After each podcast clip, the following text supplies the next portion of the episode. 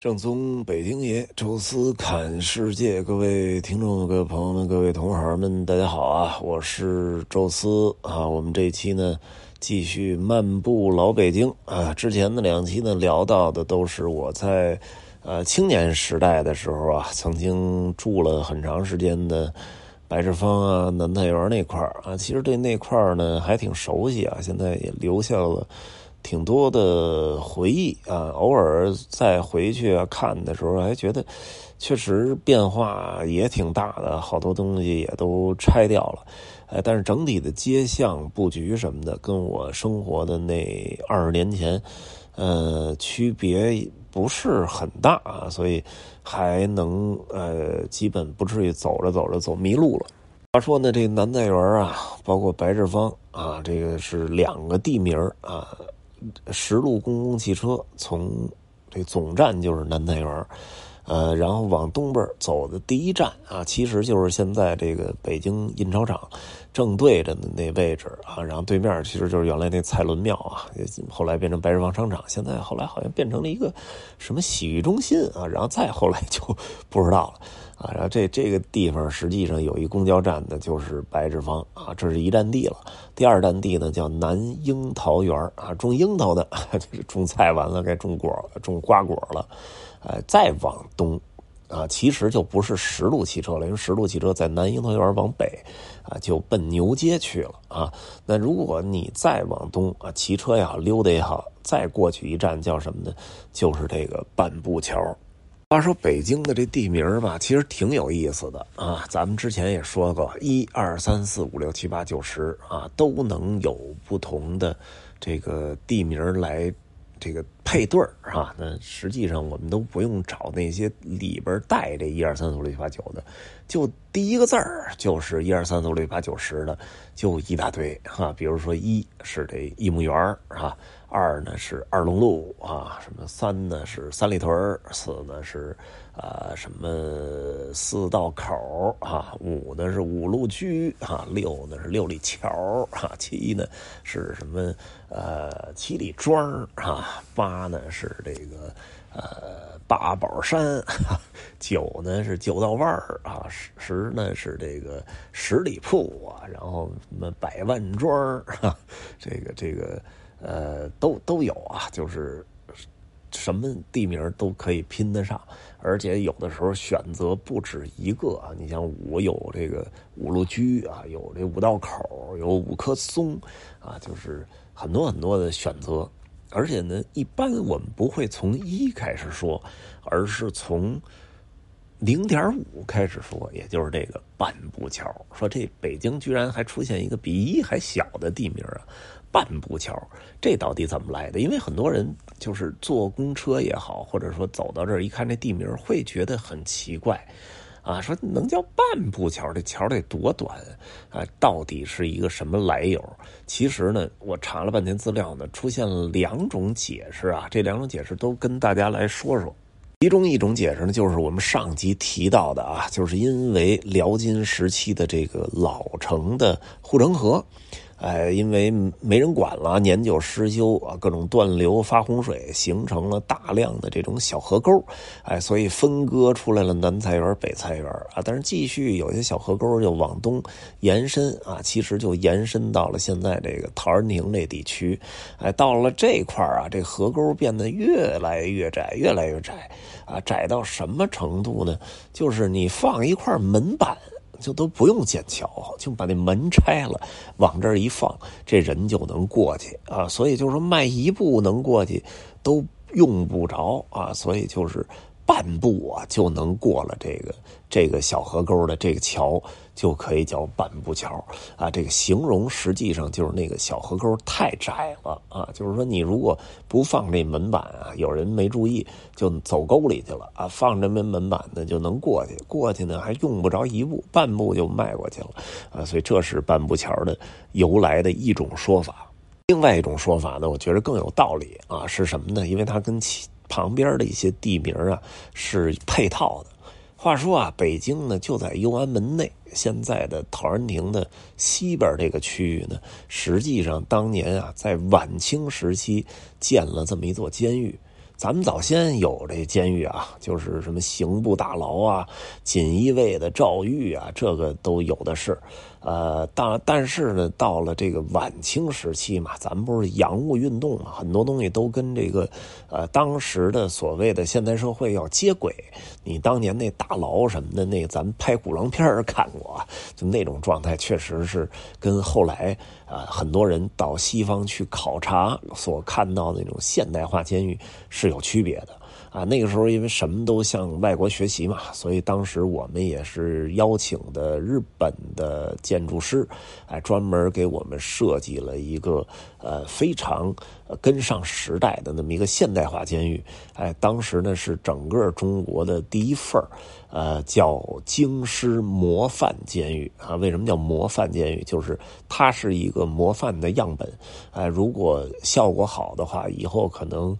各省各市都会按照这个样子来建造啊，那个确实建的也很漂亮啊。中间呢是一个圆形的塔楼，哎，也是一个中中心的这么一个位置，然后向周围扩散。哎，扩散的那个、那个，呃，一层一层的，就是监狱的那个房子，然后还有那个中间的操场，还分了什么男监、女监，然后还有这个就是犯人工作的区域，哎，整个是一个以中间那个圆形塔楼扩散的，所以。老北京人管那个地儿好像叫王八楼子吧，还是叫什么王八壳子？就是说，它那个整个那个规划那状态，就像那个呃乌龟那壳一样啊，是从中间向外扩散的那种状态啊。实际上是就是我看那个老的那个民国的照片啊，黑白的那种，呃，看那个建筑还挺有意思的，西洋式的那种建筑。后来呢，就这个监狱刚刚建好啊，还没说。正式开始接收犯人的时候，呃，大清朝就灭亡了，就没了。哎，所以民国时期呢，那自然就把这地儿接收了。接收了之后呢，那时候叫北平监狱啊，就是作为呃市下辖的这么一个监狱。呃，到后期的时候啊，一直是作为这个看管一些比较重要的犯人啊。到后来这个呃抗日战争结束的时候啊，我们那时候大抓各种汉奸啊什么的，全都给呃放的在了这所监狱啊。尤其是当时最著名的一个，既是汉奸又是间谍的这川岛芳子啊，当时就是压在了这个监狱里，而且后来就是在这监狱呃直接给枪毙了。当然，后来啊，我们好像在解放后改成叫北平第一监狱吧，然后后来好像挪挪出去了，具体应该是九十年代的时候还挪到了。呃，大兴去了啊，所以这块到底现在是什么？因为我再没往那边走啊，但是我印象中从二环路往那边看的时候，还能看见那个呃原来那个监狱的狱墙，包括现在建了一个那种很新式的大楼，但是那个大楼吧，看着也有点像监狱那种感觉，上面还能停那直升机的直升机的停机坪，哎，他们有人说是监狱医院啊，我也不知道具体现在还剩下什么。机构了，反正那块呢，因为很少往那儿走，哎，所以就了解的不太多，呃，但是确实是那么一个位置。当年呢监狱刚刚接收，民国时期接收了第一批犯人，说这个监狱的大门冲着北，那离那马路还有一段距离，所以当时是由这些犯人亲自动手，呃，把这条路给修好的。啊，因为是监狱犯人修的嘛，他们的劳动其实就是一种改过自新，所以半步桥旁边还有这么一个地名叫自新路，不是四新路啊，是自新路，改过自新的自新，其实专门说的就是这些犯人建的这条路是一种改过自新的劳动行为，而这个半步桥其实就跟这也有关系。其实说原来是有座小桥，哎，但是不是说小到就卖半。那就不叫桥了，那就是门板啊。实际上也是有一座小桥过河用的，哎，但是。这个其他人一步一步就走过去了，但是这些犯人脚上带着这个镣铐，他走不了一步啊，因为为了限制你的行动啊，那镣铐比较短，所以只能半步半步的往外迈啊。当时呢修路，这些犯人反反复复的从这桥过去啊，所以呢，当时人家就管这桥呢叫半步桥，说的就是这些犯人带着镣铐的时候半步半步过桥的那个样子。哎，这个我觉得呢，呃，可能更可信一些啊，因为如果说一门板就当一桥的话，那北京到处都是半步桥了啊，因为那你像那金鱼池那块龙须沟，那可能有很多地儿需要迈一步过沟的时候，都得垫一个什么木木头条啊门板，那都是半步桥啊。这个我觉得有点普普遍性有点多了，而这个就是跟旁边的自新路跟那监狱都是。连着的啊，它它都是概念，都是连在一起的，所以我觉得可能更逻辑更讲得通。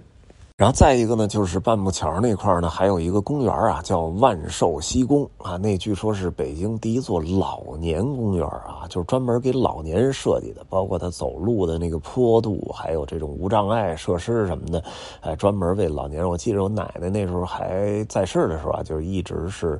特喜欢去这万寿西宫，一说万寿西宫，万寿西宫，我那时候还纳闷呢，说这西宫西宫这是不是一个宫殿？原来皇上的行宫，问也没得到什么准确答案啊。结果后来也是通过这个查这个资料啊，查到的就是实际上最早啊，这就叫万寿宫，是一个道教的一个道观。啊，到了清朝时期呢，改成了一座关帝庙，哎，据说还是一个。香火特别旺盛的关帝庙啊，所以，哎，这块就聚集的人也越来越多了啊。曾经那个当年的那小河沟啊、菜地那附近，其实都没什么人。后来呢，因为民国时期啊，也没有什么皇家菜地了，开始慢慢的在那附近开始住人了。哎，那么住人人一多呢，就是也建了一座庙啊。那是在路南侧啊，就半步桥的南侧这块啊，当时呢，呃，说那块呢叫什么名呢？因因因为里边有一座寺庙叫宝塔寺啊，所以那条街呢叫李神街啊。什么意思呢？就是这街里边啊有一神仙啊，宝塔寺里供着一神仙啊，叫李神街。啊，他念这名念着比较拗口啊，就不太舒服啊。到民国时期啊，就是呃改一什么名呢？就按照这个《论语》有一篇叫《礼仁》啊，就里面的礼仁慈的仁啊，说到叫礼仁为美啊，是什么意思呢？实际上就是说，在这条街里啊，如果住着一些有品格比较高尚的人啊，你会生活的很舒服啊。就并不是说跟街道的景色啊什么有钱没钱没关系，就是说有点像那个孟三迁一样啊，一定要与贤人为伴啊。鸟随鸾凤飞腾远，人伴贤良品自高啊。近朱者赤，近墨者黑嘛。所以就是这么一个意思啊。那么用《论语》当中的一句话，用了一个谐音，从李神变成了李仁啊。所以这是旁边那个李仁街的名字的由来。啊，这也是宣武区的几个老地名了。咱们这回又跟大家又聊了聊，呃，后边呢可能再往远走了走啊，看看走到哪儿，咱们随走随说哈。有什么想说的，欢迎大家多多留言啊。这一期就说到这儿，也欢迎大家加入听众群讨论交流。微信搜索“宙斯”的微信号，这六字汉语拼全拼，加入之后会邀请您进群。也欢迎大家呢关注我们的喜马拉雅另外一个音频节目《宙斯看欧洲》啊，周一、周五固定更新。欢迎大家，呃，订阅、收听、转发、评论啊！这一期就聊到这儿，咱们下期再见。